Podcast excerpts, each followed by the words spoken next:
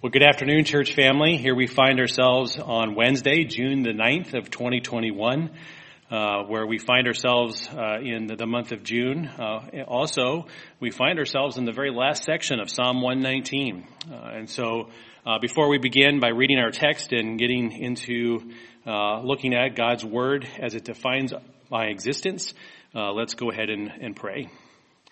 Father, Lord, we thank you for uh, this day, and Lord, we thank you for your word uh, once again. Uh, we thank you for all the lessons that we've learned uh, throughout uh, this last year. As we've we've delved deeper into Psalm 119, and Lord, we ask as we uh, begin finishing out this last section of Tau, Lord, we ask that you would just guide our minds, that you would teach us once again just how important your word is to us each and every day. In Jesus' name, Amen. Let's begin by reading uh, verses 169 through 176. It says, Let my cry come before you, O Lord. Give me understanding according to your word. Let my plea come before you. Deliver me according to your word. My lips will pour forth praise, for you teach me your statutes. My tongue will sing of your word, for all your commandments are right. Let your hand be ready to help me, for I have chosen your precepts. I long for your salvation, O Lord, and your law is my delight. Let my soul live and praise you, and let your rules help me. I have gone astray like a lost sheep. Seek your servant, for I do not forget your commandments. Well, this afternoon we're going to be taking a look at uh, the first four verses of this last section uh, as we see that God's Word defines my or your existence. Uh, and the psalmist begins here by uh, uh, opening up this final section of uh, the 22nd section of the last eight verses of Psalm 119, uh, where we see his petitioning God in prayer. And you'll notice his petition to God is there in verses 169 and 170. He says, Let my cry come before you, and let my plea come before you. So the psalmist here is, is not crying out of some type of temper tantrum. Uh, he is not uh, pleading uh, for God to do something that God is not capable of doing uh, or doing something that would uh, just benefit the psalmist in some material way. What we find is that the psalmist is humbling himself before God, that he is seeing the importance of coming to God broken uh, and ready to receive what God and only God can give him.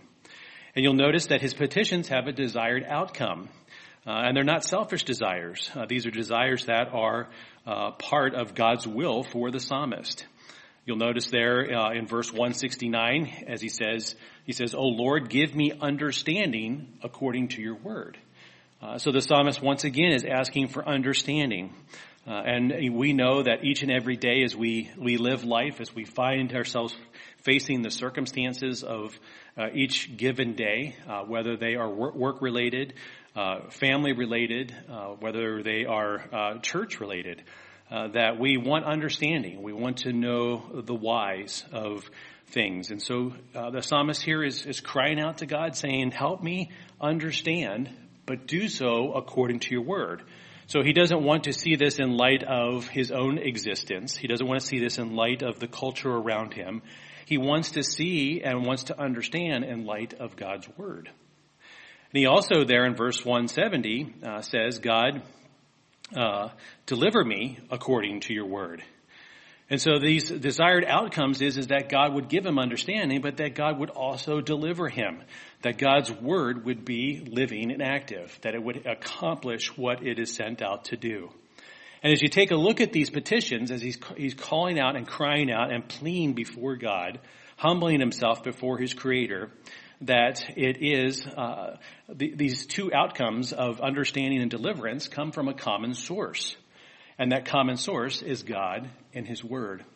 And this is something that should be part of every believer's lives, uh, each and every day. We as Ellington Baptist Church, uh, as we are uh, seeking out God, that uh, as we read His Word, uh, uh, which is eternal, which is truth, that our, our hearts would burn inside of us uh, as we hear those words come uh, and have their good input, their good effect in our lives. Uh, and the psalmist is is sharing this same thing with us today. And prayer should be a, a vital part of our everyday walk with God. Uh, we should not just come to God as if He is a, a, celestial genie that we come to when we need something, that we get our three wishes from Him. And one of the things I can remember all the way back to uh, when I was in uh, late high school, early uh, college years, uh, was reading John Bunyan's works. Uh, and one of the things that stuck out to me uh, was that uh, John Bunyan was not at a lack for being able to uh, weave together words to give meaning and definition to things. And his definition on prayer uh, is one of those that I want to share with you today. Because he has as a definition of prayer, prayer is a sincere, sensible, affectionate pouring out of the heart or soul to God through Christ in the strength and assistance of the Holy Spirit for such things as God has promised or according to his word for the good of the church with submission of faith to the will of God. So John Bunyan pulls all different aspects of what prayer should be uh, and uh, things that I believe we can learn from uh, as we reflect on even the psalmist's uh, brokenness before God, as he's crying and pleading before God. Um, this is something that's sincere. It's something sensible. Uh, you know, it's something affectionate. Uh, he's pouring out his heart or soul to God uh, because he knows that only God and only God's word can speak truth into his life. Uh, whether that is in relation to the promises that God has given, whether that is according to God's word itself, whether that is for the, the good of the assembly, or whether that is uh, him submitting in faith to the will of God. So that definition that John Bunyan uh, uh, wrote many years later uh, speaks true uh, to what the psalmist said in 169 and 170. So it's this whole aspect of us drawing near to God. You remember back in James chapter 4 verse 8, it says, draw near to God and he will draw near to you. Cleanse your hands, you sinners, and purify your hearts, you double-minded. So, you know, when we think about that verse in James 4 8, how do we draw near to the one and only God of all? You know, the psalmist, you know, he cried before God, he humbled himself, he made a plea before God, and for God's word to give him understanding and deliverance. Well, here in, in, James chapter 4 verse 8, the way that we can draw near to God is to cleanse our hands, which is a symbolic uh, look at our outward actions. Uh, he also says there to purify our hearts, which is symbolic for our inward attitudes. Uh, and so the way that we draw near to God is by surrendering the actions that we would much rather do in response or in reaction to things and have God's word give us the ability to see how we should respond. To confess our sins and humbly come before Him in, our, in His presence, confessing any inward attitudes that we may have uh, that can cause us not to be able to come to God and to get that understanding and that deliverance. It reminded me of the chorus, Draw Me Close. The words go like this Draw me close to you, never let me go. I lay it all down again to hear you say that I'm your friend.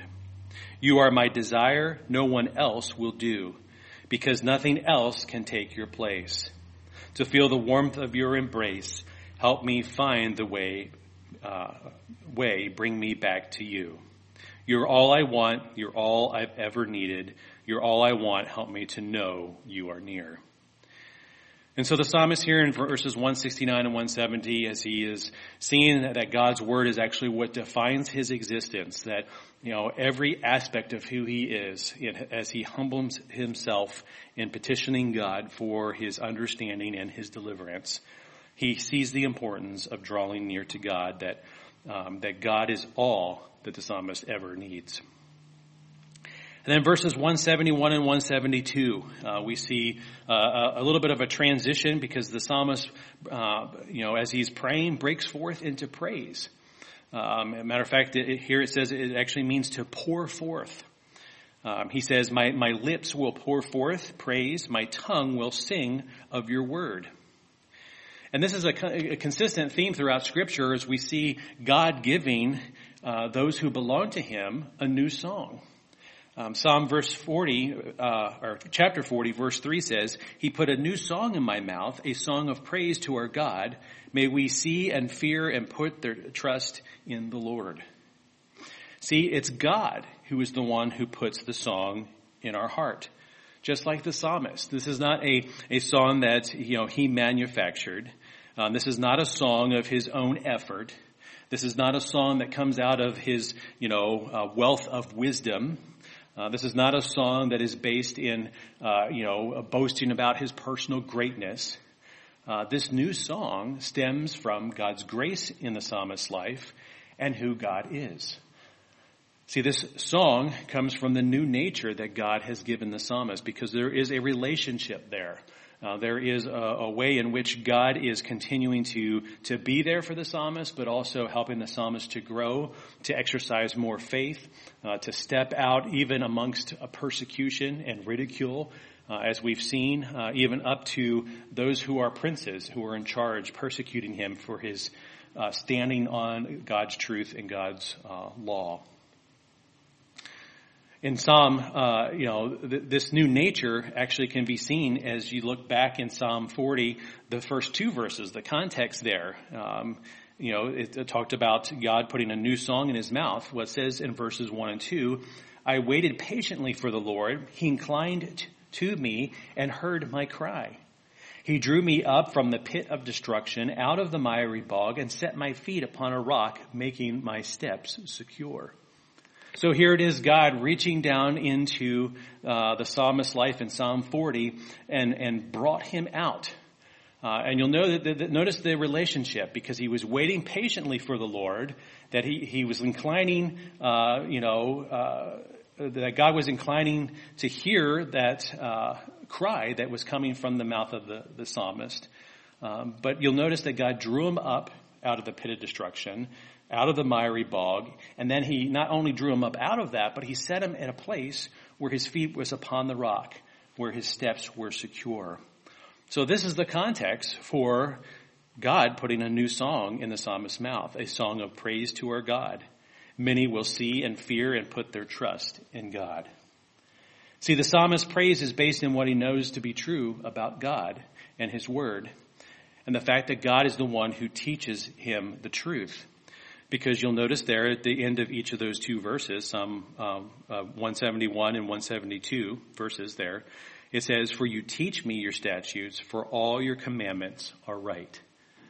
And the fact that he's making that claim that they're right is that they're truth.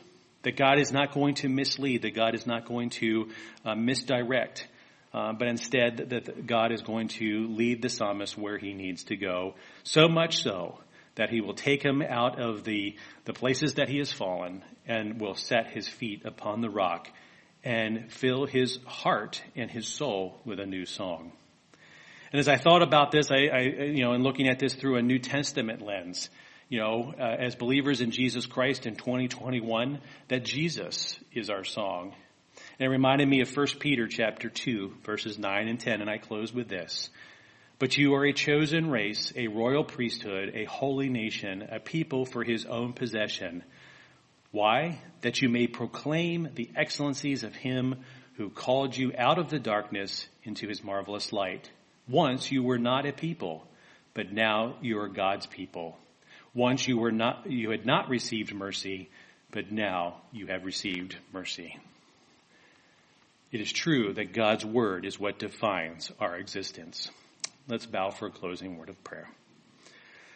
And Father, Lord, we thank you for the psalmist and as he is closing out uh, this uh, uh, longest chapter uh, in the, your revealed word to us. Uh, that what we have seen is uh, a humbleness as he has come into your presence, as he has cried and he's made a plea before you, for you to give him understanding and to deliver him.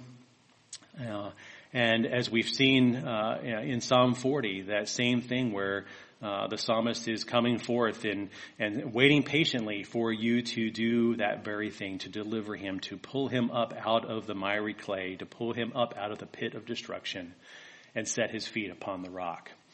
And so, Lord, I, I thank you for the song that you've given each and every believer uh, that is listening to this today, that that song would ring true in their ears and their hearts and their minds today. In Jesus' name, amen. Well, church family, have a great Wednesday. We look forward to seeing you on Sunday as we join together and, and share in our communion meal. Uh, and look forward to being taught from the Word of God uh, by Pastor Caden. So God bless you, church family, and have a great Wednesday afternoon.